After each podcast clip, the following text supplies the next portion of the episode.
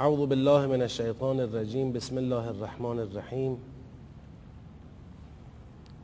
الحمد لله رب العالمين وصلى الله على سيدنا ونبينا حبيب إله العالمين أبي القاسم المصطفى محمد. اللهم صل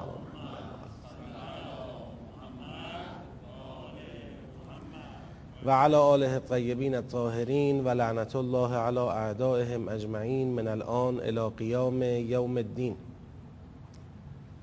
عرض سلام و ادب و احترام محضر برادران و خواهران گرامی. خدا رو شکر می‌کنیم که توفیق عطا فرموده در پیشگاه مقدس قرآن کریم حاضریم و آرزو می‌کنیم خدای بزرگ شایستگی درک عمیق از کلام خودش و پایبندی به آموزه های نورانی وحی رو به ما عطا کنه. به برکت صلوات بر محمد و آل محمد.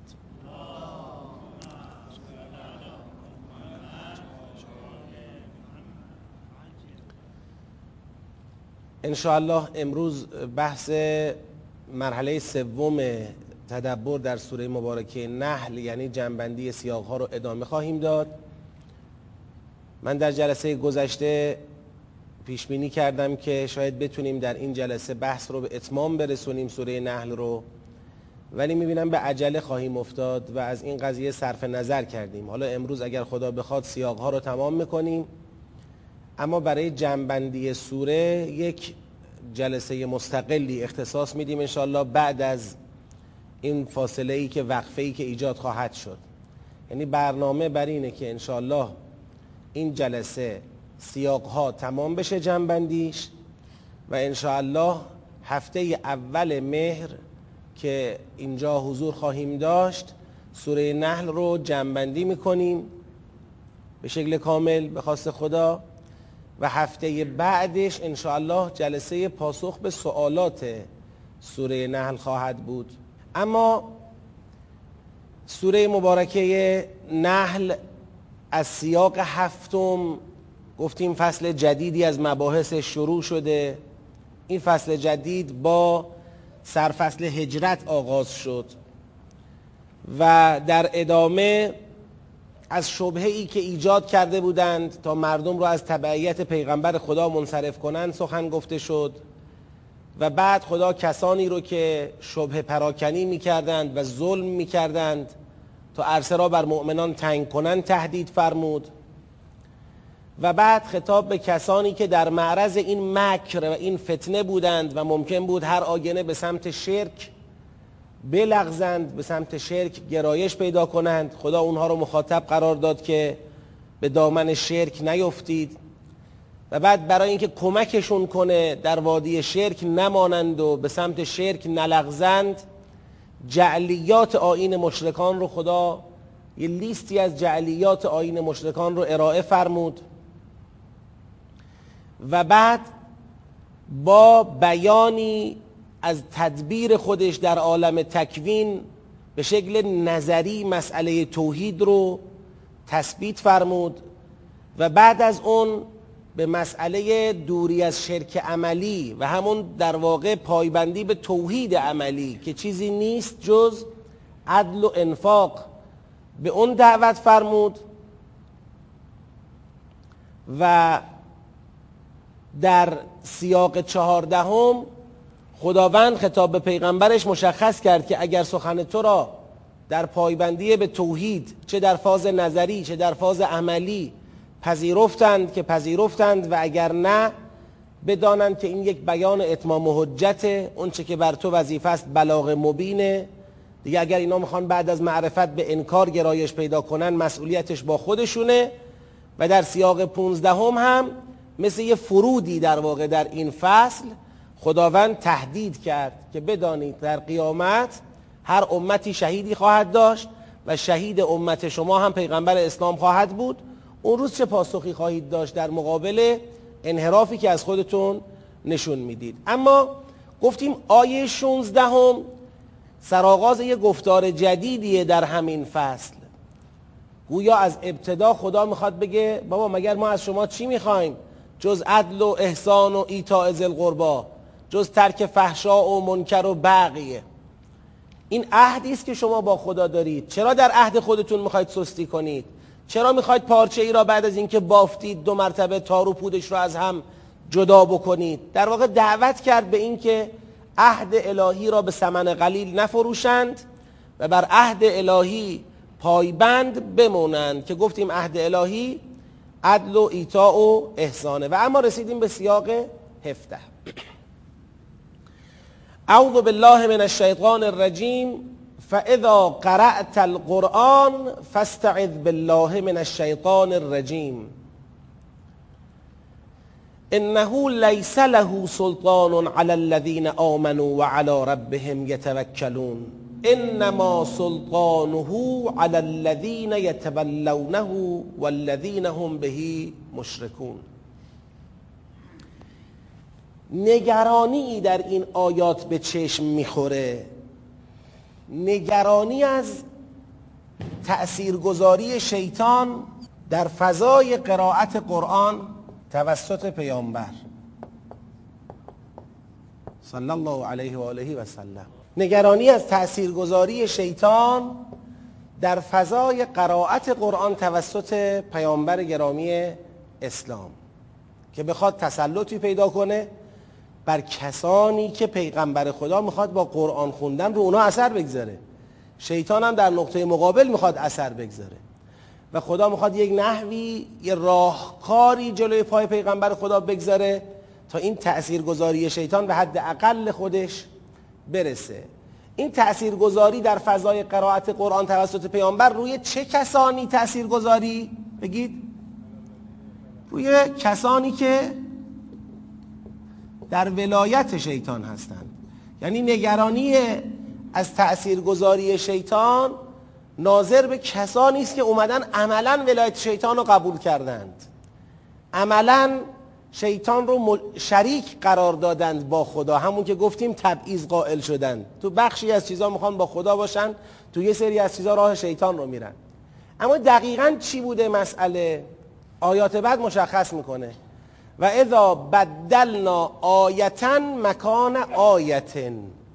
یعنی این فضای قرائت قرآن از چه جهت نگرانی را بیشتر کرده از اینکه شیطان میدانداری کنه؟ از این جهت که موضوع قرائت قرآن تبدیل آیه است.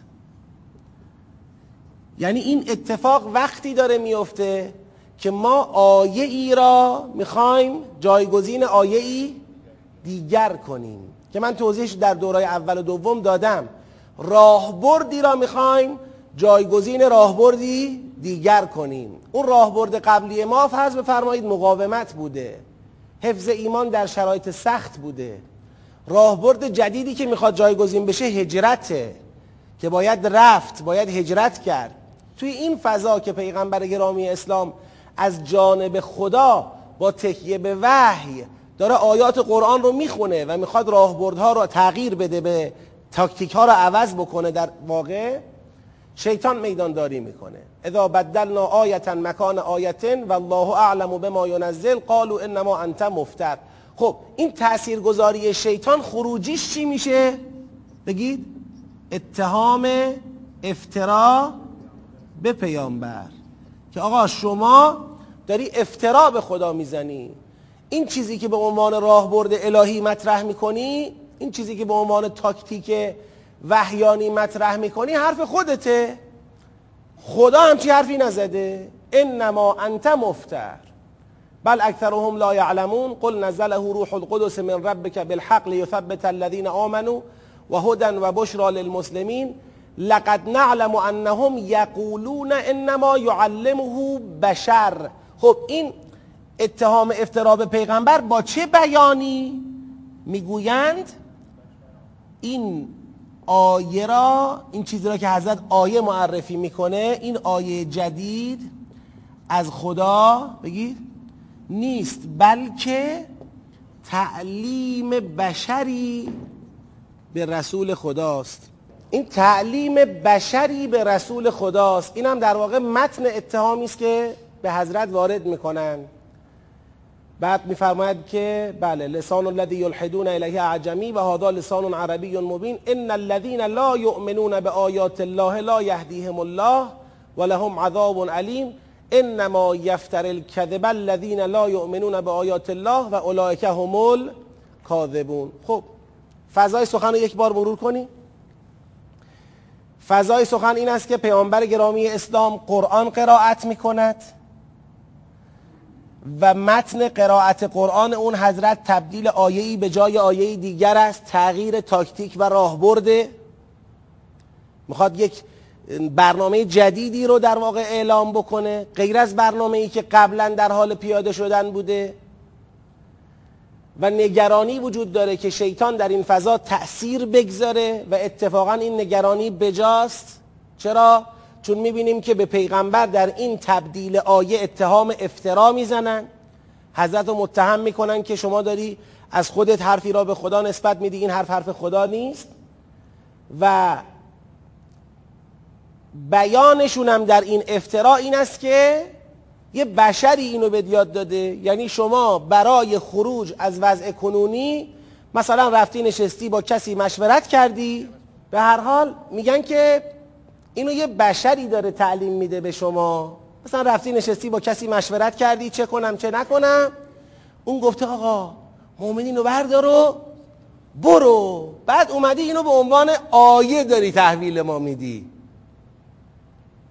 یه عکس عمل این شکلی. و چه کسانی این عکس عمل رو نشون میدن؟ همون کسانی که مایل به هجرت نیستن و ترجیح میدن که منافع خودشون رو حفظ بکنن. و ترجیح میدن توجیه کنن که ما اینجا میمانیم و در عین حال مشرکم نیستیم و حالا که ماندن همان و مشرک شدن همان مشرک بودن همان. عملا این یک آزمون بزرگ جلوی روی اونها. خب حالا توی این فضا یک بار فرازها رو بررسی کنیم. حرف اول آیه 98 تا 100 که در آیه 98 تا 100 خداوند می‌خواد بگه راه مقابله با فضایی که شیطان می‌خواد درش تأثیر بگذاره استعازه است. استعازه استعازه به چه منظور؟ به منظور جلوگیری از تأثیرگذاری شیطان. شیطان در فضای تبدیل راهبرد تبدیل آیه. این حرف اول. باید به خدا پناه برد. وقتی می‌خوای شما بیای تاکتیک رو عوض کنی این احتمال وجود داره به خدا پناه ببر تا خداوند اون کسانی را که در ولایت شیطان نیستند از لغزیدن به وادی اتهام چه کند؟ نجات بده. حالا هرچند شیطان روی یاران خودش و روی در واقع اولیاء خودش اثرشو می‌گذاره. اونا رو نمیشه کاری کرد. انما سلطانه علی الذین یتولونه والذین هم بهی مشرکون. اما اقلا الذین آمنو و علی ربهم یتوکلون با استعاذه به خدا چه کنند؟ بتونن این مرحله سخت رو به سلامت عبور کنند. یه نکته خدمتتون بگم اینجا. ما اینا رو یه مقدار اگه بریم تو متن سعی کنیم خودمون رو تو فضا قرار بدیم بیشتر برامون ملموس میشه. یه وقتایی تغییر راهبرد توسط ولیی که خداوند بر ما تعیین فرموده واقعا ظرفیت می‌خواد. فکر نکنیم که این یه چیز سهل و ساده ایه به عنوان مثال به عنوان مثال حضرت امام حسن علیه السلام که وقتی ایشون می‌خواستن راهبرد را تغییر بدن از جنگ به صلح. چرا دارن تغییر میدن اصلا از جنگ به صلح؟ چون دیدن ظرفیت جنگ تو جامعه ایمانی وجود نداره تنهاش گذاشتن. یعنی میشه یک کشته شدن بی نتیجه بی حاصل نه قیامی محسوب میشه نه تغییری در وضعیت ایجاد می‌کنه. تلف شدن در واقع. امام معصوم تصمیم می‌گیره راهبرد عوض کنه. حتی همونایی که ایمان دارن همونایی که او را به امامت قبول دارن می‌بینی خیلی هاشون قافیه را میبازن. میان میگن که شما روی ما رو سیاه کردی. یا یه وقت امام بخواد از صلح به جنگ تغییر بده. باز می‌بینی همین وضعیت می‌تونه پیش بیاد. کلا تغییر تغییر تاکتیک ها وقتی عمده است چون مردم به وضعیت موجود خو گرفتن عادت کردن تغییر وضع موجود مستلزم تغییرات زیادی در بسیاری از برنامه های مردم و زندگی مردمه.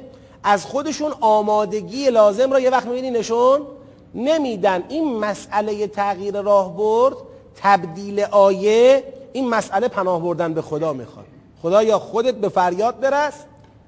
اقلا شیطان روی این مؤمنانی که به هر حال بر پروردگارشون توکل می‌کنند اثر نگذارد. نتونه اینها را تو این فضا بلغزونه و متوقف بکنه. این دستورالعمل اول به پیغمبر خدا. و اذا بدلنا حالا بعد در آیه 101 تا بله 103 101 تا 103 فراز بعدی است که در این فراز خداوند موضوع رو مشخص می‌کنه یعنی اون احتمال اون شبهه ای را که ایجاد می‌کنن مطرح می‌کنه و جواب اون شبهه رو میده. میگه بله موضوع از این قراره. وقتی که آیه ای را به جای آیه ای قرار میدیم والله اعلم به ما ینزل قالوا انما انت مفتر. یعنی تأثیر شیطان اینجاست. شبه افکنی درباره تغییر راهبرد تبدیل آیه. شبه افکنی درباره تغییر راهبرد به اینکه این افتراست و جواب این شبهه را در این فراز مطرح می‌کنه. جواب چیه؟ میفرماید قل نزله روح القدس من ربک بالحق لیثبت الذین آمنوا و هدى و بشرا للمسلمین. بگو روح القدس بالحق نازل کرد تا تثبیت کند قدم چه کسانی را؟ مؤمنان را. یعنی می‌خواد بگید جواب اینه. جواب ف... بیان فلسفه تغییر راهبرد. آقا به جای اینکه اتهام بزنی فکر کن ببین چرا این کار انجام شد. به جای اینکه پیغمبر را متهم کنی به اینکه تو داری افترا به خدا میبندی و خدا همچین حرفی نزده یه مقدار فکر کن. ببین آیا این تغییر راهبرد یه چیز لغوی بوده؟ خداوند روح القدس این آیه را نازل کرده تا تثبیت کند به واسطه آن کسانی را که ایمان دارند.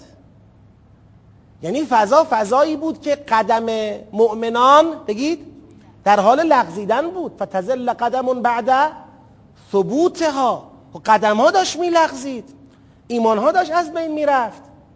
آیا باید خدا نظاره می‌کرد که مؤمنانی که بالاخره یه مرحله رو عبور کردن به خدا و پیغمبر و قرآن ایمان آوردن؟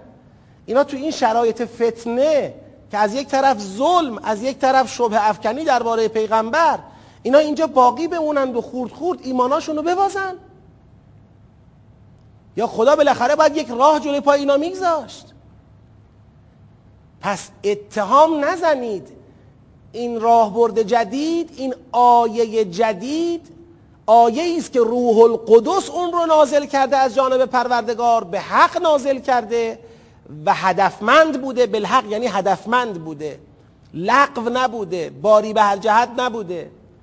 و هدفش هم تثبیت مؤمنان بوده. و هدایت و بشارتی برای مسلمین بوده. یک کار هوشمندانه هدفمندی بوده. برای نجات برای نجات این مردم از اون فتنه که توش واقع بودن. بعد خدا یه جواب دیگر باز به این شبهه میده. یه جواب دیگر. اون جواب دیگر جواب به متن شبه است یک جواب با بیان فلسفه تغییر راهبرده.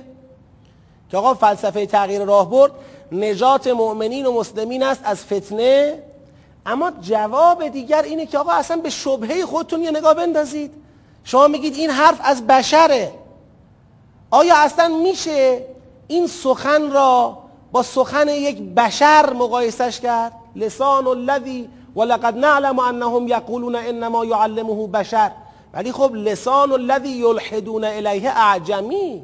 و هذا لسان عربی مبین یعنی پاسخ به متن شبه است. به متن شبهه میگه بابا شما سطح فساحت بلاغت تاثیرگذاری رو در این سخن جدیدی که پیغمبر مطرح می‌کنه بسنج با حرف بشر عادی. کسی که شما می‌خواید متهم کنید پیغمبر را که از او حرف رو گرفته آورده او لسانش اعجمیه. که من گفتم نه نه لزوما اعجمیه یعنی عربی نیست. یعنی فارسیه ترکیه نمی‌دونم انگلیسیه نه. یعنی این این کجا؟ بیان قرآن کجا؟ قرآن لسان نیست مبین. اما اون لسان کسی که شما می‌خواید بگید پیغمبر از او گرفته لسان نیست گنگ مبهم نارسا. این در واقع می‌خواد مخاطب رو برگردونه به همون تدبری که او را به این جنبندی برسونه. اگر قرآن درش کلامی از غیر خدا وارد شود با بقیه قرآن سازگاری بگید نخواهد داشت. در هیچ چیز. در سطح بیان در عمق محتوا و در سایر ابعاد و شؤون سازگاری با قرآن نخواهد داشت. شما اون لسان رو با این لسان مقایسه کن اصلا قابل قبوله که بگی این آدمی حرفا رو زده. پس یه پاسخ میده به این شبهه با بیان فلسفه تغییر راه برد و یه پاسخ دیگر میده به شبهه با پاسخ به متن شبهه در حقیقت رد کردن متن شبهه. و اما از آیه 104 تا 105 هم فراز بعدیه که ان الذين لا یؤمنون به آیات الله لا یهدیهم الله ولهم عذاب علیم. انما یفتر الكذب الذين لا یؤمنون به آیات الله و اولئک هم الکاذبون. در واقع بعد از اینکه شبهه را در دو فاز جواب داده متهم سازی شبه افکنانه. یعنی اینا تا قبل از این اونها متهم می‌کردن پیغمبر را؟ اونا پیغمبر را متهم می‌کردن شبه افکنی می‌کردن؟ و خدا جواب شبه افکنیشون رو داد. اما در این فراز کیه که متهم می‌کنه اونها را؟ این بار خداست. میگه بابا اگرم قرار ما بگیم کسی افترا زده افترا را اینایی زدن که ایمانی به آیات الله ندارن. این کسانی که ایمانی به آیات الله ندارن مشمول هدایت نیستن. اینا گرفتار عذابن و اینا هستن که دروغ را دارن نسبت میدن افترا دارن می‌زنن. به خاطر همین بی ایمانی به آیات الله که گرفتار این افترا زدن شدن. اگر مؤمن به آیات الله بودن وارد فاز افترا زدن به پیغمبر نمی شدن اساسا. پس ببینید در سه فراز خداوند آمده اول بحث تاثیرگذاری شیطان یعنی مؤمنان نجات مؤمنان. اینجا می‌تونیم بگیم در واقع نجات مؤمنان با توکل به خدا با استعازه یعنی تو فضای تغییر راهبرد خدای مؤمنان رو نجات بده خود پیغمبر دست به دعا باشه خدایا مؤمنان رو نجات بده نلغزن تحت تأثیر شیطان قرار نگیرن بعد شبهه را مطرح می‌کنه دو تا جواب بش میده بعد اون کسانی که شبه افکنی کردند را متهم می‌کنه. کل این در واقع سیاق رو اگر بخوایم بگیم چی می‌خواد بگه این سیاق می‌خواد دفاع کند. از دفاع از تغییر راهبرد را تغییر راهبرد یا همون بنویسید تبدیل آیه. دفاع از تغییر راهبرد یا تبدیل آیه توسط وحی و پیامبر صلی الله علیه وسلم. توی این فضای بحث هجرت یعنی ما تطبیقش میدیم با بحث چی؟ با بحث هجرت. این دفاع در سه فاز انجام میشه. فاز استعازه برای نجات مؤمنان فاز پاسخ به شبهی که ایجاد می‌کنن برای تغییر راهبرد و فاز متهمسازی شبه افکنان. این در حقیقت بحث سیاق هفدهم ماست حالا اگر این سیاق هفدهم رو بخوایم در مقایسه با سیری که توش بودیم بسنجیم ببینید این سیری که توش بودیم سیر کمک به چه کسانی بوده؟ کسانی که الان در معرض فتنه قرار گرفتن بین یه دوراهی هن. یا باید هجرت کنند و برن با پیغمبر یا بمانند و به آین شرک بگید برگردن یه دوراهی اینجوری بوده که خب کلی حرفا به اینا زده شده. حرف قبلی که به اینا زده شد این بود که عهد الهی را بگید نشکنید. حالا این عهد الهی چطور در معرض شکستن بوده؟ با همین تبدیل راه برد. یعنی ما می‌تونیم قشنگ الان بفهمیم. این نقض عهد الهی داره در فضای تغییر راهبرد جامعه اتفاق میفته که ما تطبیقش دادیم با مسئله تغییر به هجرت. نه نه. کل مج... کل قرآنه. یعنی حرفی که اون این شبهه‌ای که دارن نسبت میدن میگن این حرف را از کس دیگر گرفتی؟ از یه بشری یاد گرفتی اوری داری به نام خدا مطرح می‌کنی؟ اون حرف را با قرآن مقایسه کنی. قرآن لسان عربی مبین اون حرف اعجمی. لسان الذی یلحدون الیه اعجمی و هذا لسان عربی مبین. زبان اون فردی که میگید پیغمبر از او یاد گرفته کجا؟ زبان قرآن کجا؟ قابل مقایسه نیست.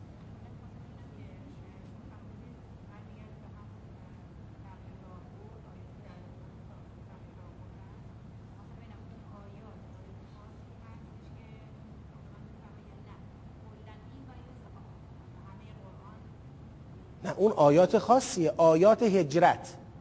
حالا اون آیات هجرت رو اگه بخوایم تو خود سوره نحل شناسایی بکنیم همون بیان ترغیب به هجرتی که اول این فصل آمد. اما آیات هجرت مخصوص به سوره نحل نیست. سوره نحل یه برشی از فضای هجرته. از یه زاویه به بحث هجرت نگاه می‌کنه. سوره های دیگری هم داریم که اونها هم از زوایای دیگری به بحث هجرت نگاه کردن. بله میشه گفت همینطوره. میگن مشکلشون در واقع توحیده که دارن متهم می‌کنن پیغمبر را. چطور میشه انسان خدا را به یگانگی بشناسه؟ ولی فکر کنه که خدا کسی را به پیغمبری مبعوث کرده که هر وقت چند وقت یه باری از خودش به خدا چیزی را نسبت بده. بله در حقیقت همینطوره. اما یه نکته ای رو من دقت باید بهش بکنیم. ما از هر مطلبی در قرآن می‌تونیم نتایج مختلفی را بگیریم. می‌تونیم انتظاعات مختلفی برداشت های مختلفی از اون مطلب بگید داشته باشیم. اما مهم برای من اینه اون چیزی که برداشت می‌کنیم باید در مسیر هدایت سوره جایگاه داشته باشه. یعنی تو اون زنجیره معارفی که داریم ما توش حرکت می‌کنیم جاش معلوم باشه. آره. یعنی تو مسیر باشه. ببینید به عنوان مثال الان من مثال اگر بخوام بزنم مثالش این شکلیه. شما فرض کنید ما اینجا یک دو سه چهار پنج تا آیه داریم. خب هر آیه ای هم داره بر یک معانی یه معانی میشه ازش استفاده کرد. مثلا این یه معنا این یه معنا این یه معنا این یه معنا. بازم این یه معنا این یه معنا فرضه ها این یه معنا این یه معنا. همینطور. هر آیه ای رو فرض کنید در چهار جهت میشه ازش برداشت کرد. همم هم درست. اما کدام برداشت ها این سیر معنا رو تأمین می‌کنه؟ کدام نگاه؟ این. این برداشت این برداشت این برداشت. اینی که داره مسیر رو تأمین می‌کنه. ما تو مسیر می‌خوایم حرکت کنیم. باید ببینیم الان اینجا آیا اون جهت بحث توحیده؟ من فکر نمی کنم میگم این تحلیل تحلیل درستیه که میگیم آقا این کسی که به پیغمبر افترا می‌زنه قاعدتا مشکل چی داره؟ بگی توحیدی دو حرف درستی. اما آیا این آیات به دنبال طرح مسئله توحیدی اوناست؟ الان دنبال مشکل توحیدی اوناست؟ می‌خوام بگم نه. اتفاقا این آیات داره اون بزنگاهی را که تو این بزنگاه این مردم دارن به دو گروه چی میشن؟ تقسیم میشن تبدیل میشن داره این بزنگاه رو مطرح می‌کنه. این بزنگاهی که باعث شد یک عده عهد الهی را بشکنند چه بود؟ این بزنگاهی که باعث شد یک عده سستی کنند در پایبندی به عهد الهی چه بود؟ این بزنگاه اون فضای اتهام افکنی بود اتهام زنی بود که تو تغییر راهبرد و تاکتیک اتفاق افتاد. در حقیقت اینجوری به نظر من با سیر هماهنگ تره خب گفتم اون عهد شکنی تو این فضا داره اتفاق میفته نه اینکه این خودش عهد شکنیه. اون عهد شکنی که یک عده دارن از عهد الهی خارج میشن اشتراع عهد الله می‌کنن چرا افتادن به وادی اشتراع عهد الهی؟ چون یه تبدیلی داره اتفاق میفته اینا نمی‌تونن با این تبدیل همراه بشن. جا میمونن اصطلاحا. حالا به سیاق بعد نگاه کنید باز روشنتر میشه. تو سیاق هجدهم من کفر بالله من بعد ایمانه. من کفر بالله من بعد ایمانه. یعنی معلومه صحبت از کفر بعد از ایمان است. الا من اکره و قلبه مطمئن بالایمان. اینو نمیگیم ما اونی که وادارش کردن یه حرف کفرآمیز بگه ولی قلب او مطمئن به ایمان است ما اونو نمیگیم. پس کیو میگی؟ ولکن من شرح بالکفر صدرن اونایی رو میگیم که بعد از ایمان این راه دل را راه سینه را باز کردند که کفر درش چی بشه؟ واقع بشه. اینایی که خودشون شرح صدر برای کفر نشون دادن. اینایی که پذیرای کفر شدند. نه مجبور به اظهار کفریات. این دیگه حرف آخره یعنی دیگه حرفا زده شد. حالا اونایی که از ایمان گرویدن به کفر نه اونایی را که مجبور کردن به اظهار کفر. چون معلومه تو این فضا یک عده رو دارن به اظهار کفر چه می‌کنن؟ مجبور می‌کنن. اما همه مجبوری کافر نشدن. یک عده مجبوری دارن کفریات میگن ولی یک عده دیگر شرح بالکفر صدرن پذیرای کفر شدند یعنی دیگه اون لغزشی که نباید اتفاق میافتاد در این دوراهی چه شد؟ اتفاق افتاد. خب پس فضای سخن این سیاق جدید رو بذارید عناصرش رو بنویسیم. یه صلوات بفرستید.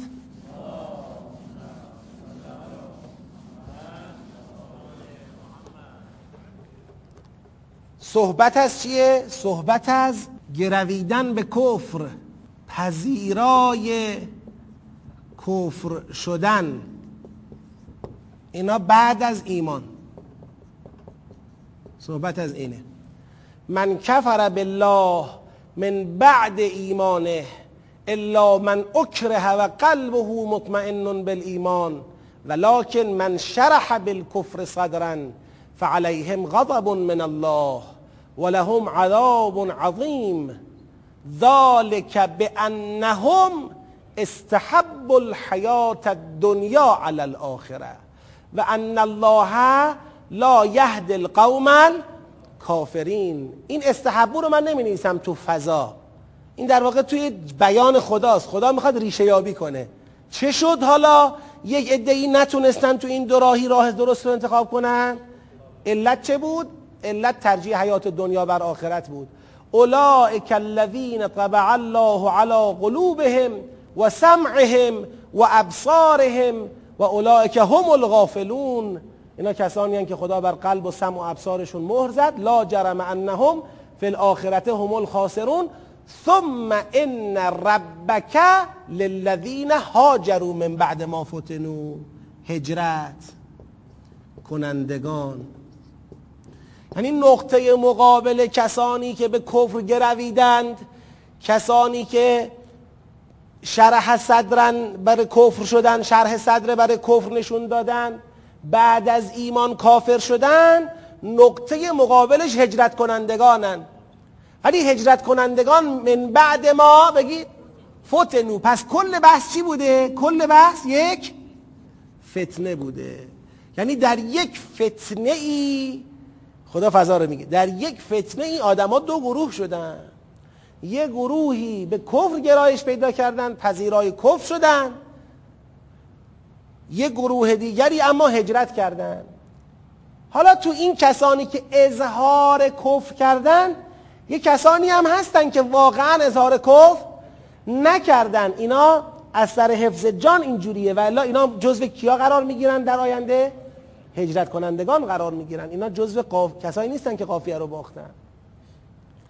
ان ربک للذین هاجروا من بعد ما فتنوا ثم جاهدوا و هجرت جهاد. یعنی این هجرت رو خدا با چی هم تراز می‌کنه؟ جهاد. اصلا هجرت جهاده دیگه. چون جهاد غیر از بگید قتاله قتال یکی از مصادیق جهاده. هجرت هم یکی از مصادیق جهاده. تا تکلیف چه باشه؟ جهاد یعنی بذل وسط. یعنی حاضر باشی در راه خدا از اونچه بگذری. این معنی جهاده. یعنی از مالت جانت رفاهت آسایشت امکاناتت حاضر باشی در راه خدا بگذری. این جهاده. حالا گاهی این در قتال اتفاق میفته گاهی در هجرت. و جاهدو و صبرو صبر هجرت جهاد صبر یا گرایش به کفر قبول کفر بعد از ایمان. اینا همه در فضای فتنه. خب برگردیم. حالا خداوند توی این فضا ابتدا در آیه 106 تا 109 در این فراز آمده سراغ این گروه و فرموده اینها اینها را به چی بشارت داده؟ بگید. اولا اینها را به عذاب بشارت داده. فرموده من کفر بالله من بعد ایمانه الا من اکره و قلبه مطمئن بالایمان ولکن من شرح بالکفر صدرا فعلیهم غضب من الله و لهم عذاب عظیم. غضب و عذاب. این یک. بعد ریشه یابی کرده. آقا ریشه یابی. چرا اینها اینطور شدن؟ علت بگید ترجیح دنیا بر آخرت. ترجیح دنیا بر آخرت. این چیزی بود که اونها رو لغزوند. این چیزی بود که اونها را بیچاره کرد. چه باید می‌کردند؟ چه جور باید میبودند که کارشون به ترجیح دنیا بر آخرت نکشد؟ چه آموزه ای براشون وجود داشت؟ عدل انفاق احسان. اینا کارایی بود که باید انجام می‌دادن. اینا کارایی بود که انجام ندادند. نتیجه چه شد؟ دو تا اتفاق بد افتاد. وقتی که اینها حاضر نشدن انفاق بکنند یک اتفاق بد این بود که دل خودشون شد. دنیاگرا یک اتفاق بد بد بعدی این بود که یک عده قدم هاشون بگید لغزید و لرزید. یک عده قدم هاشون لغزید و لرزید. استحب الحیات الدنیا. این یه طرفشه. انتزل قدم بعد ثبوتها یه طرفشه. ریشه یابی کرد. بدانید ریشش ترجیح دنیا بوده و بعد همین ترجیح دنیا سبب قفل قلب شده. اولائک الذین اولائک الذین. یعنی کی؟ یعنی چی؟ یعنی اینایی که دنیا را ترجیح دادن قلبشون چه شد؟ قفل شد. آقا در قرآن بارها و بارها خدا تاکید کرده قفل قلب دنیا گراییه این قلب اگر اسیر دنیا شد دیگه کار نمی‌کنه. دیگه کار نمی‌کنه. چجوری قلب بیمار مرض قلب قفل قلب اینا در قرآن دنیا گراییه. حب دنیا ترجیح دنیاست. داره در قرآن کریم میفرماید اگر قرار باشه اموالتون اولادتون تجارتتون همسرانتون طلاتون چتون چتون اینا اگر قرار باشه برای شما محبوب تر باشه از خدا و رسول نمیشه. خب بله یه نفر میگه آقا بالاخره حب اهل و عیال و حب مال و اینا بالاخره در آدم هست دیگه. اما نباید محبوب تر باشد از خدا و رسول و دین و قرآن نباید محبوب تر از اینا باشه. اگر محبوب تر شد شما تو دوراهی دیگه میبازی خب. کدوم برای انتخاب کنه یه جایی تزاهم پیش میاد یه جایی باید یه طرف رو انتخاب کرد. همیشه نمیشه جمع کرد. تا یه وقتی میشه جمع کرد. آقا اسلام دینی است که می‌گوید دنیات هم آباد کن دینت هم آباد کن. باشه راست میگی. دنیات هم آباد کن دینت هم آباد کن. حرفی توش نیست. اما به هر دو یک جور نگاه کن. یا نه دنیا را ابزار آخرت ببین. به هر دو یه جور نگاه کن. یا نه آخرت را خدا را بیش از دنیا دوست داشته باش. حتما اصالت با خدا و آخرته. حتما بیشتر دوست داشتن مال خدا و آخرته. و الا اگر به هر دو یه جور نگاه کردی و حتی خدایی نکرده اصالت رو به دنیا دادی قطعا تو دو راهی میبازی دیگه. این قطعیه. این برو برگرد نداره. خب و آیات بعد خداوند تهدیدشون فرمود که اولاک الذین طبع الله علی قلوبهم و سمعهم و ابصارهم و اولاک هم الغافرون لا جرم انهم فی الاخرت هم الخاسرون. و همین قفل قلب خسارت آخرت رو به دنبال داره. خسارت آخرت همین عذاب و غضب دیگه. یعنی عذاب و غضب. یعنی فراز اول می‌خواد بگه اونایی که بعد از ایمان کافر شدن این به خاطر ترجیح دنیا بوده که قفل قلب ایجاد کرده و قفل قلب خسارت به دنبال آورده که خسارتش همون عذاب است و غضب الهیه. و اما فراز بعدیش فراز بعدیش آیه 110 و 111 110 و 111 ثم ان ربك للذين هاجروا من بعد ما فتنوا ثم جاهدوا و صبروا ان ربك من بعدها لغفور رحیم. این مربوط به این گروهه. که خداوند اینها را به خاطر هجرت و جهاد و صبر وعده به چی میده؟ مغفرت و رحمت میده. یوم تأتی کل نفس تجادل عن نفسها. این رحمت در چه روزی به اونها می‌رسه؟ روزی که همه با خودشون درگیرن. و توفا کل نفس ما عملت و هم لا یظلمون. و هر کس به عمل خودش نتیجه عمل خودش می‌رسه و به او ظلمی نمیشه. این سیاق چه می‌کنه؟ این سیاق تهدید کسانی است که بعد از ایمان کافر میشن و بشارت به کسانی است که هجرت می‌کنن. تهدید کسانی که بعد از ایمان کافر میشن و بشارت به کسانی که چه می‌کنند هجرت می‌کنن. راه هجرت رو انتخاب می‌کنن. عملا با این سیاق فصل دوم سوره تمامه. فصل دوم هم سیاق اولش مستقیم به بحث هجرت اشاره کرد هم سیاق آخرش به بحث هجرت اشاره کرد. و یه سیری خلاصه در این فصل دنبال شد که انشاءالله در جلسه جنبندی یک بار دیگه این سیر رو مرور خواهیم کرد انشاءالله. معلومه که اینا هنوز توفیق هجرت پیدا نکردن. هنوز دارن تو این فضا باقی ولی کافر نشدن. فعلا توی یک منگنه ای اظهار کفر می‌کنن ولی قلبشون مطمئنه به چیه؟ به ایمانه. یعنی ترجیح دهندگان دنیا نیستن قفل شدگان قلب نیستن. اینا کسانی هن که فرض کنید برده است که هنوز فرصت فرار پیدا نکرده. خانواده مستضعفی است که هنوز مرکبی برای حرکت پیدا نکرده.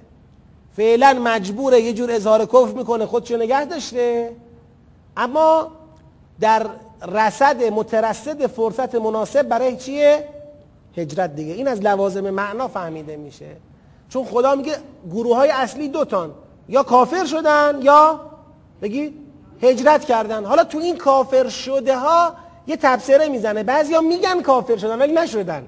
ما داریم می‌بینیم. بعضیا کافر نشدن قلبشون ایمانه ولی فعلا مجبورن.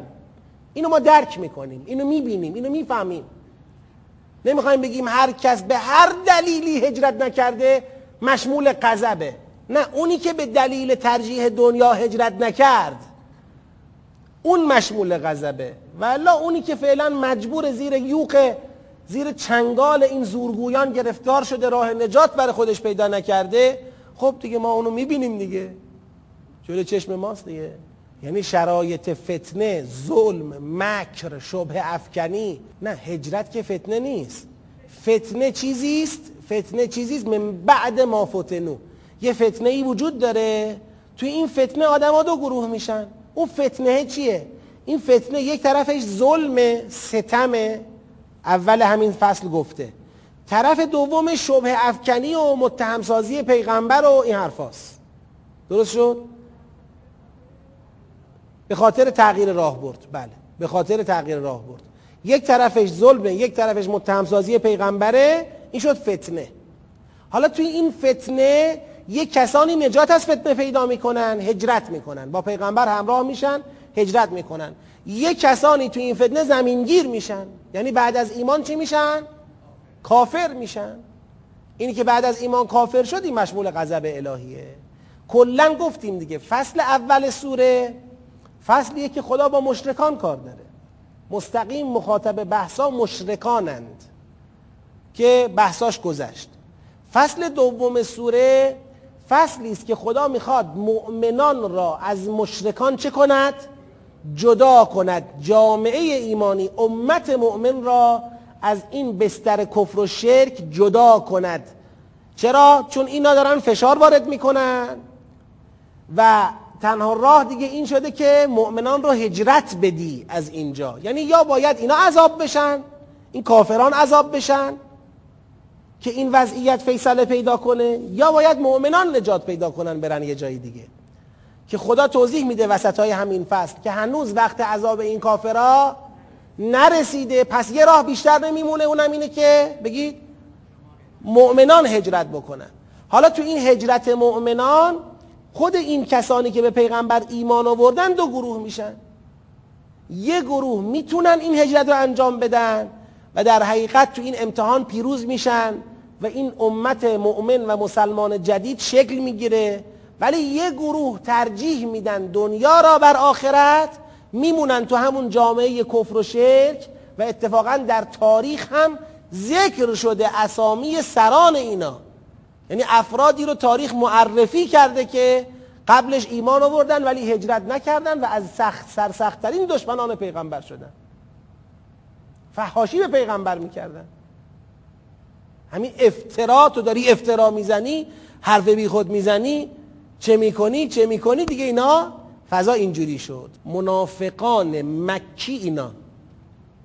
منافقان مدنی غیر از منافقان مکی هن. آره منافقان مکی در واقع سوره نحل جزء معدود سوره هایی که به بحث نفاق مکی اشاره کرده.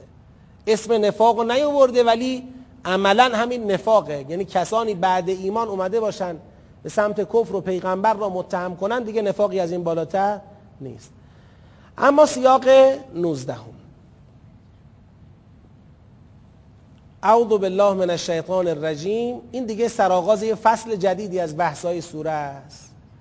و ضرب الله مثلا قریه کانت آمنة مطمئنة یأتیها رزقها رغدا من کل مکان فکفرت به الله یعنی فضای سخن این سیاق چیه؟ کفران به نعمتهای الهی کفران چه کسانی به نعمتهای الهی؟ کسانی که خداوند نعمت رو بر اینها تمام کرده یعنی امنیت دارن ثبات دارن رزقشون تأمین می شود ولی کفران نعمت می‌کنن.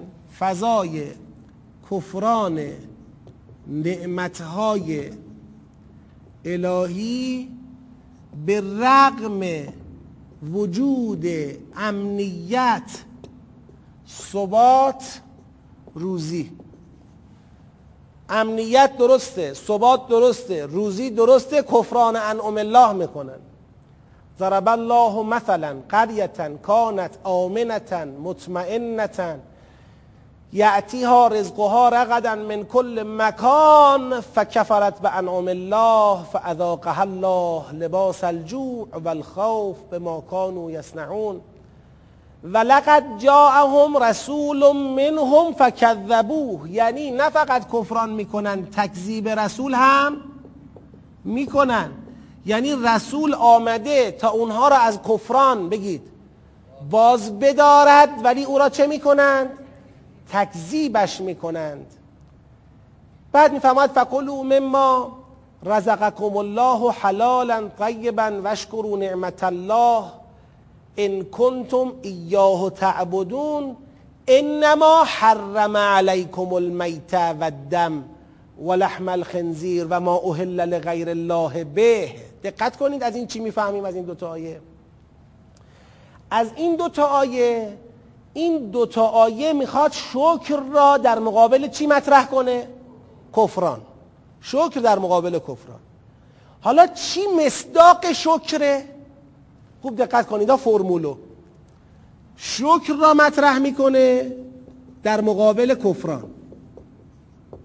مصداق شکر چیه؟ بگید. کلو مما رزقکم الله حلالا. طیبا. یعنی بهرهمند شدن از حلال.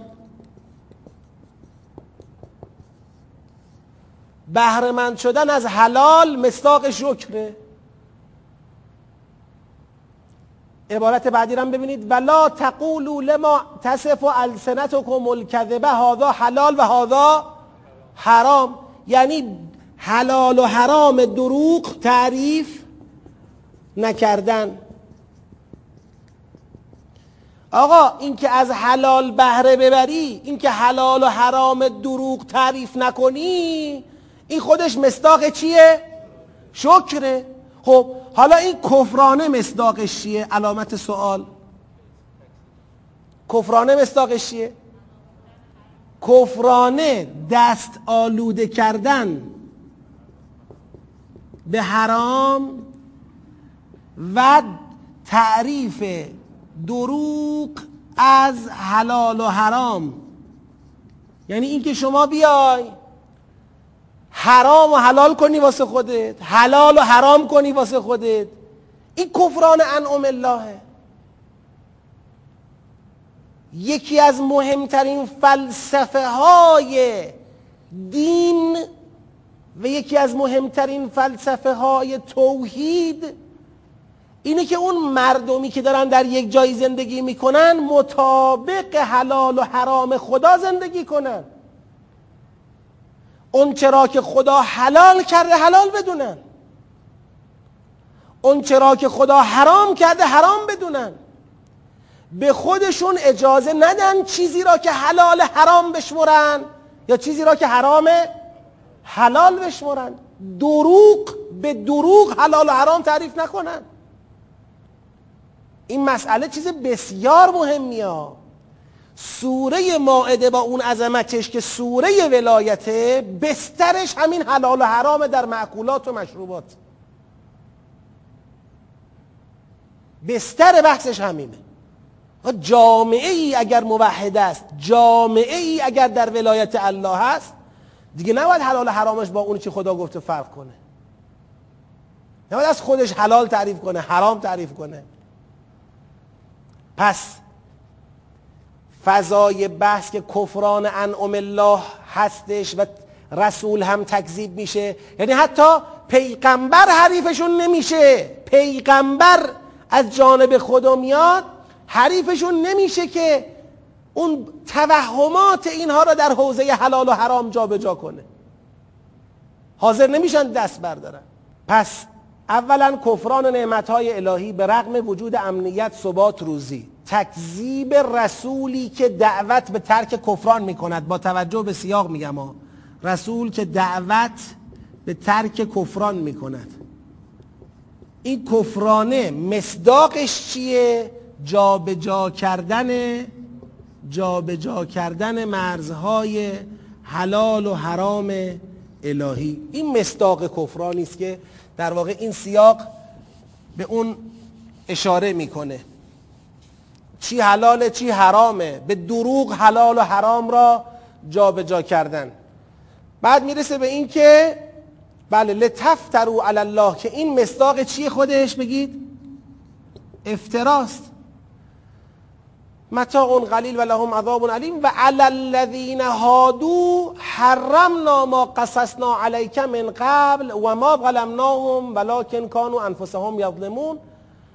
ثم ان ربك للذين عملوا السوء بجهالة ثم تابوا من بعد ذلك واصلحوا ان ربك من بعدها لغفور رحیم که این علالذین هادو پای یهود رو می‌کشه وسط. به چه بیان پای یهود رو می‌کشه وسط؟ به این بیان که یهود آمدن وسط تو صحنه میگن آقا این مثلا این نوعی که حالا من نمیگم این چیه. این چیه؟ بگید. بگید حرامه. و گویا یه کسانی هم می‌خوان مثل همین یهود بگن بله این چیه؟ حرامه. میگه شما همچی حقی نداری.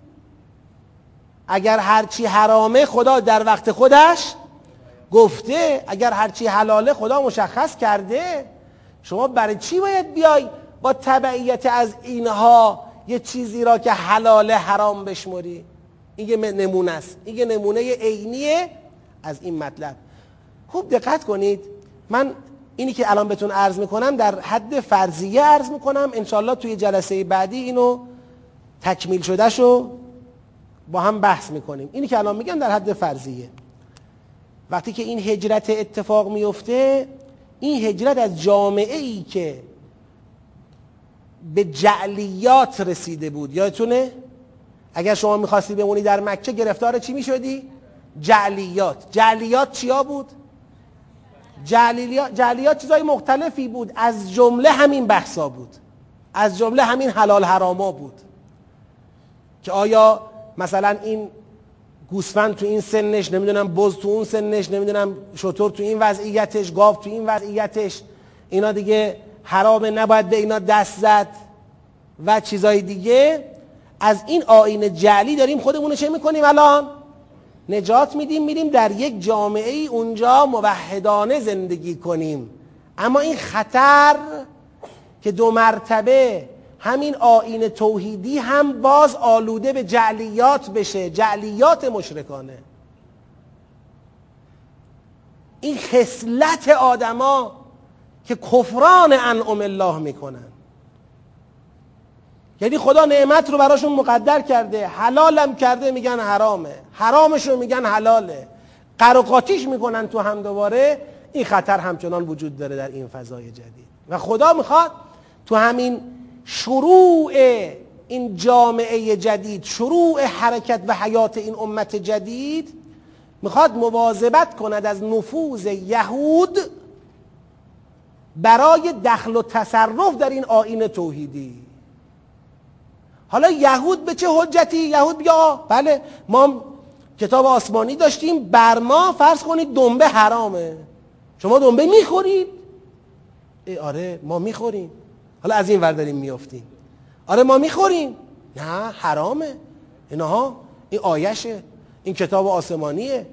چطور شده شو؟ میگه خب بابا اگر بر یهودم یه چیزی رو ما حرام کردیم که قبلا هم بهت گفتیم چی رو بر اونا حرام کردیم. به خاطر ظلم اونا به خودشون بوده. اونا گناهی کردن که اگرم توبه کنن از این گناهی که مرتکب شدن از روی جهالت توبه کنن خدا هم چی می‌کنه؟ بگید برمیگرده. بحث اینه. پس فضای این سیاق کفران نعمتهای الهیه تکذیب رسولیه که دعوت به ترک کفران می‌کنه. جابجا جا کردن حلال و حرام مصداق این کفرانه و نمونش جابجا جا کردن مرزهای حلال و حرام تحت تأثیر کیاس؟ بگید. یهود. اینم نمونشه بفرمایید.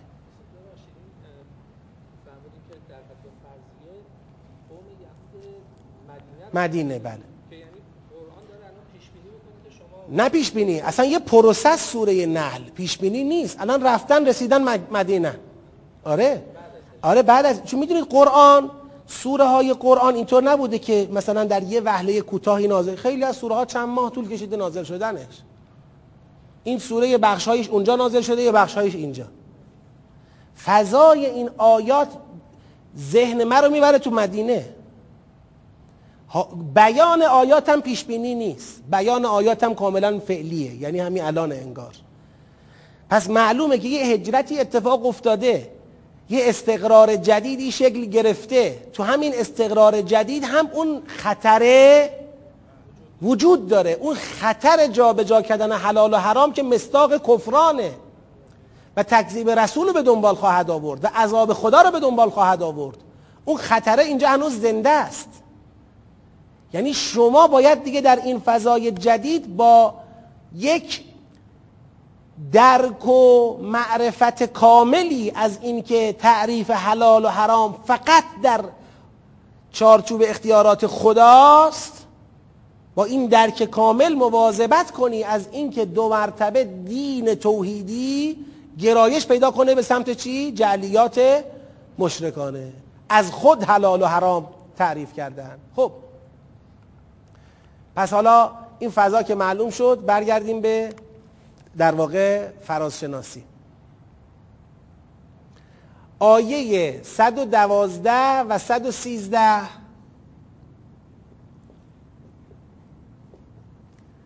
در واقع ضرب مثل می‌کنه. این ضرب مثل سرفصلیه برای این که بگوید کفران نعمت. بگید کفران نعمت نکنید. این سرفصل اوله. کفران نعمت نکنید تکذیب رسول نکنید. تکذیب رسول هم در راستای همین کفران نعمت نکنید دیگه. چون رسول اومده بگه کفران نکنید اینا رسول رو تکذیبش می‌کنن. این سرفصل اولش. با ضرب مثل خدا می‌خواد بگه این روی کرد روی کرد کفران نعمت که منتهی به تکذیب رسول می‌شود این روی کرد عاقبت داری نیست. این بی عاقبت این راهو نباید رفت. خب چه کنیم؟ آیه صد و بگید. صد و چارده و صد و پونزده میگه بهرمند از حلال باشید. بهرمند از حلال باشید. کلو مما رزقکم الله حلالا طیبا واشکروا نعمت الله. این شکره شکر نعمت بهرمندی از حلاله و به حرام الهی به تعریف حرام. از جانب خدا اکتفا کنید. ببینید اتفاقا این مسئله تو این سیاق پررنگتره. یعنی این سیاق بیش از این که از این سیاق استشمام بشه نگران حلال کردن حرام است. نگران چیه؟ حرام کردن حلاله. اینکه حلال و حرام کنی. کاری که مشرکان هم کردن همین جوری بوده. اون که نمی‌دونم وسیله و هام و نمی‌دونم چه و چه که در همین سوره هم اسمشون اومد اینو بر خودشون با اینکه حلال بود چه کردن؟ آقا نمی‌دونم فلان حیوان ده شکم زایید دیگه حرام میشه. آقا چرا حرام میشه؟ کی گفته حرام میشه؟ از کجا در آوردی؟ یه چیزی که حلاله چرا حرامش می‌کنی؟ بیشتر نگران اینه. پس به تعریف حرام از جانب خدا اکتفا کنید. انما حرم علیکم المیته و دم و لحم الخنزیر و ما اوهل لغیر الله به. تازه همینام که خدا حرام کرده اگر کسی تو شرایط استرار قرار گرفت همینام اشکال نداره. همینام فمن استر غیر باغ ولا عاد فان الله غفور رحیم. خب؟ باز آیه در واقع ما اینا می‌تونیم بهش اضافه کنیم. 114 تا چند؟ تا 117 اینا می‌تونیم بهش اضافه کنیم. لا تقولوا لما تصف السنتكم الكذب هذا حلال و هذا حرام. لتفترو بهرمند از حلال باشید. شکر اینه تعریف به حرام. به تعریف حرام از جانب خدا اکتفا کنید. به دروغ حرام و حلال تعریف نکنید. زبانتون همینجوری را بندازید هرچی دلتون خواست و بگید حرام هرچی دلتون خواست و بگید حلاله این مصداق افترا زدنه. بعد آیه 118 و 119 این فراز نمونه عینی. نمونه عینی تأثیر یهود در تعریف دروغین حلال و حرام. نمونه عینیش این چیزاییه که بر یهود ما حرام کردیم حالا اینا اون را می‌خوان به عنوان حرام الهی به خورد شماها بدن.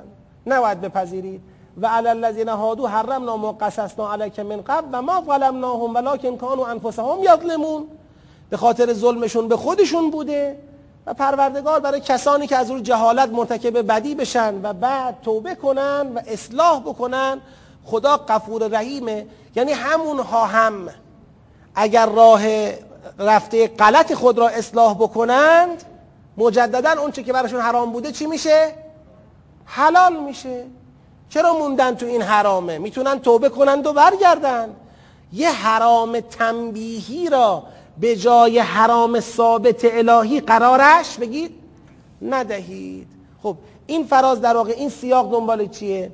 این سیاق به طور مشخص به دنبال اینه که به جای کفران در واقع به جای کفران و تکذیب شکر را جایگزین کنه شکر نعمت به جای کفران نعمت شکر نعمت چیه از نظر این سیاق؟ پایبندی پایبندی به حلال و حرام الهی و پرهیز از تعریف حلال و حرام جعلی و دروغی. این کار رو نباید انجام بدید. خب. و اما سیاق بیستم. سیاق بیستم ان ابراهیم کان امتا قانتا لله حنیفا ولم یک من المشرکین شاکرا لانعمه اجتباه و هداه الى صراط مستقیم و آتیناه فی الدنیا حسنه و انه فی الاخرته لمن الصالحین. ثم اوحینا الیک ان اتبع ملت ابراهیم. همه ابراهیمه. ابراهیم کان امتن. ابراهیم شاکرا لانعمه اجتباه و هداه ابراهیم آتیناه فی الدنیا حسنه و انه فی الاخرته لمن الصالحین. و ثم اوحینا الیک ان اتبع ملت ابراهیم حنیفا و ما کان من المشرکین. انما جعل السبت علی الذین اختلفوا فیه. اختلفوا درباره کی؟ ابراهیم علیه السلام. و ان ربک لیحکم بینهم یوم القیامت فیما کانوا فیه یختلفون پس فضای سخن این سیاق اختلاف است درباره کی؟ ابراهیم علیه السلام. این اختلاف یه طرفش پیغمبر اسلامه یه طرفش هم اونایی که جعل ثبتو بر اونها کسانی که محکوم به ثبت شدن. ثبت چیه شنبه؟ خودش یکی از اون چیزاییه که کسب و کار بر یهود در شنبه چی شد؟ حرام شد. چرا؟ مثل همون ما قصصنا تنبیهی. یعنی یه حرام تنبیهی. معلومه پس فضا مثل فضای سیاق قبل. یه دعواست. یه طرف یه اختلافه. یه طرف این اختلاف رسوله یه طرف این اختلاف رسوله یه طرف این اختلاف یهوده. کسانی که ثبت بر اونها تعیین شد. اختلاف سر کیه؟ بر سر ابراهیم علیه السلامه. اینا می‌خوان اون جعلیاتی را یعنی می‌خوان اون حرام های تنبیهی را بگم اینجوری نگم جعلیات می‌خوان حرام های تنبیهی را از جمله بگید شنبه. حرام های تنبیهی خود را می‌خوان مستند کنن به کی؟ به ابراهیم علیه السلام. در حالی که خدا میگه ابراهیم ملت مشرکانه ای نداشته و تویی که در واقع مکلف به تبعیت از ابراهیم علیه السلامی. یعنی نیایند با توجیه استناد خودشون به ابراهیم علیه السلام دو مرتبه حرام هایی را بر شما جلب بکنند و تحمیل بکنند. تن به حرام های تنبیهی این قوم بگید نباید بدهید. اتباع از ملت ابراهیم فرمان برداری ابراهیم گونه. مشرک نبودن مثل ابراهیم. شاکرن لانعمه بودن شکر نعمت در سیاق قبلی تعریف شده. تو سیاق قبلی شکر نعمت چی بود؟ حلال و حرام تعریف نکردن علکی. حرام و حلال بی خود تعریف نکردن مثل ابراهیم. این سرات مستقیم.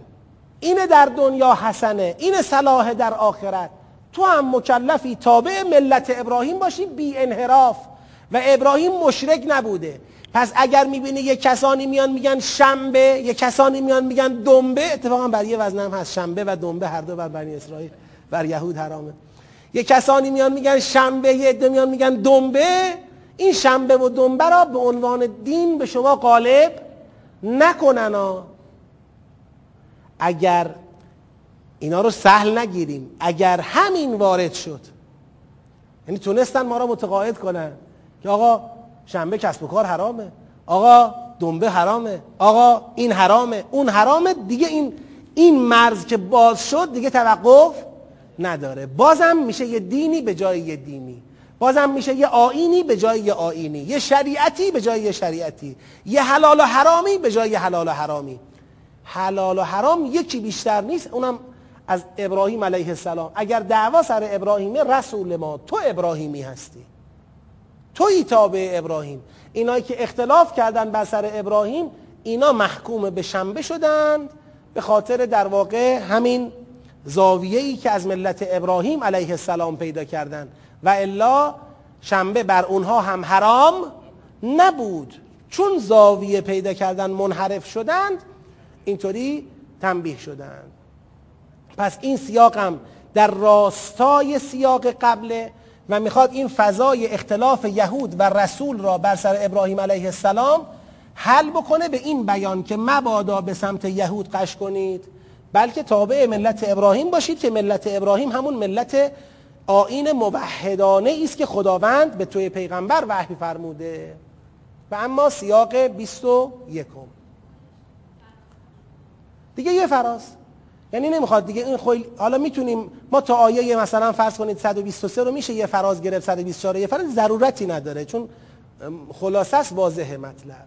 و اما سیاق 21 ادعو الى سبیل ربک بالحکمت والموعظه الحسنه و جادلهم بالتي هي احسن. ان ربك هو اعلم بمن ضل عن سبیله و هو اعلم بالمهتدین هو اعلم هو اعلم این نشون میده که تو فضای این سیاق یه همی وجود داره جادل هم اون هم کی هم بگید. یهودن با توجه به سیاق قبل و سیاق قبل ترش اون هم یهودن. این یهود دارن چه کار می‌کنن؟ این یهود دارن متهمت می‌کنن به زلالت متهم به زلالت می‌کنند. متهم به زلالت کردن رسول خدا. میگن رسول خدا زاله از کجا فهمیدم؟ از اینجایی که خدا میگه هو اعلم به من ضل عن سبیله و هو اعلم بالمهتدین. اینا می‌خوان بگن ما هدایت یافته این تو چی هستی؟ گمراه. پیرو و همون اختلافی که در بسر کی مطرح بود؟ ابراهیم. پیرو و همون جعلیاتی که می‌خوان به عنوان دین به خورد کیا بدن؟ مسلمین. این فضاست. یعنی فضای این فصل. فضای یک تقابلی بین امت مسلمان و پیغمبر است با یهود. از مشرکان نجات پیدا کردن اما یهود اینجا خطرش هست و اینا دارن نقش ایفا می‌کنن دارن کار می‌کنن. در یه فاز نرم افزاری اون موقع مشرک طرف حسابشون بوده. اما اینجا کسانی که میگن کتاب آسمانی میگن ابراهیم. پای او را می‌کشن وسط. اینجا دعوا سر شریعتی است که اون طرف میگن آقا شریعت از خداست و خدا می‌خواد بگه نه اشتباه می‌کنن. گوششون رو مالیدیم شریعت نیست که. تنبیهشون کردیم شریعت نیست که. این نمیشه به جای شریعت به خورده بقیه داد. خب و این عاقبتم فعاقبو به مثل ما اوقبتم. معلومه این یهود علاوه بر متهم کردن در واقع اعمال زور و فشار هم می‌کنن. اوقبتم به یعنی چی؟ یعنی یه جورایی یه جورایی شماها رو دارن بهتون ظلم می‌کنن. و شما بر همین اساس خدا می‌خواد بهتون حق بده که شما هم می‌تونید چیکار کنید؟ جواب اونا رو مقابله به مثل بکنید. یعنی یه جورایی اعمال زور و فشار هم می‌کنن علاوه بر اینکه متهم به زلالت می‌کنن. بله و بعدش هم که میفرماید ولا تکو فی زیغ مما یمکرون مکرم به کار می‌گیرن. مثل همون فضای اول فصل دو هم مکر بود هم اعمال زور و فشار بود. ولی فقط فازش فرق کرده سطح کار فرق کرده. اونجا که بودن دیگه کاملا چی شده بودن؟ بگید مغلوب شده بودن راهی جز هجرت نبود. ولی اینجا گویا دیگه مسئله تکلیف دیگه هجرت نیست. تکلیف اینجا یه چیز دیگه است. تکلیف اینجا جدال احسنه. که خدا چی میفرماید؟ میفرماید بله شما تو این فضای جدید شکل گرفته دعوت به سوی پروردگار کن دعوت الی سبیل ربک به حکمت. و موعظه حسنه. و جادل هم جدال احسن کن. جدال احسن یعنی اینجا مشترکات بگید. وجود داره. میشه از مشترکات زیادی استفاده کرد برای مذاکره و گفتگو برای به هر حال دعوت اونها به سمت راه خیر. اینجا پیشنهاد پیشنهاد هجرت الان نیست. پیشنهاد دعوت پیشنهاد جدال احسنه و همینطور مجوز در مقابل اعمال زور و فشار مجوز معاقبه است. اگر لازم دونستید می‌تونید. شما هم مقابله به مثل کنید. هرچند اگر صبر کنید یا صبر. اگر صبر کنید براتون چیه؟ بهتره. یعنی تا ممکنه مدارا کنید. اما اگر کار به جایی رسید که راهی جز معاقبه نبود معاقبه کنید. لازم شد زدن شما بزنید. به همون اندازه مشکل نداره. و اینکه پیغمبر خلاصه ماجرا اینه تو این فضا باید صبر کنی و دل غمین نکنی و بدانی که خدا با پرهیزکاران نیکوکار است. نسبت به مکری که به خرج میدن صبر کن. نسبت به اعمال زور و فشار معاقبه یا صبر. نسبت به متهم کردن دعوت و جدال احسن. یعنی این فضای تقابلی که بین یهود و پیغمبر و امت مسلمان شکل گرفته داره مدیریت میشه. ما میگیم مدیریت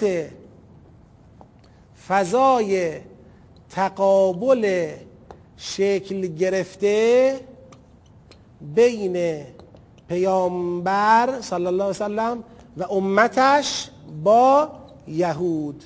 این مدیریت این فضا میشه گفت جهت هدایتی سیاق کنونی هست. که این مدیریت سه محور داره. محور اولش دعوت و جدال احسنه. محور دومش معاقبه یا صبره و محور سومش هم دعوت به صبر و ظرفیت پیدا کردن در شرایط کنونی به شکل کلی و مطلقه نه فقط در فضای معاقبه. یعنی اساس اساس مدیریت این تقابل جدید رو صبر و مدارا و رو سعه صدره اساسش رو اینه. اینجا فعلا هنوز فضا فضای هجرت نشده. یا فضا فضای جهاد بگید نشده. باید فضا رو مدیریت بکنیم. خب بله؟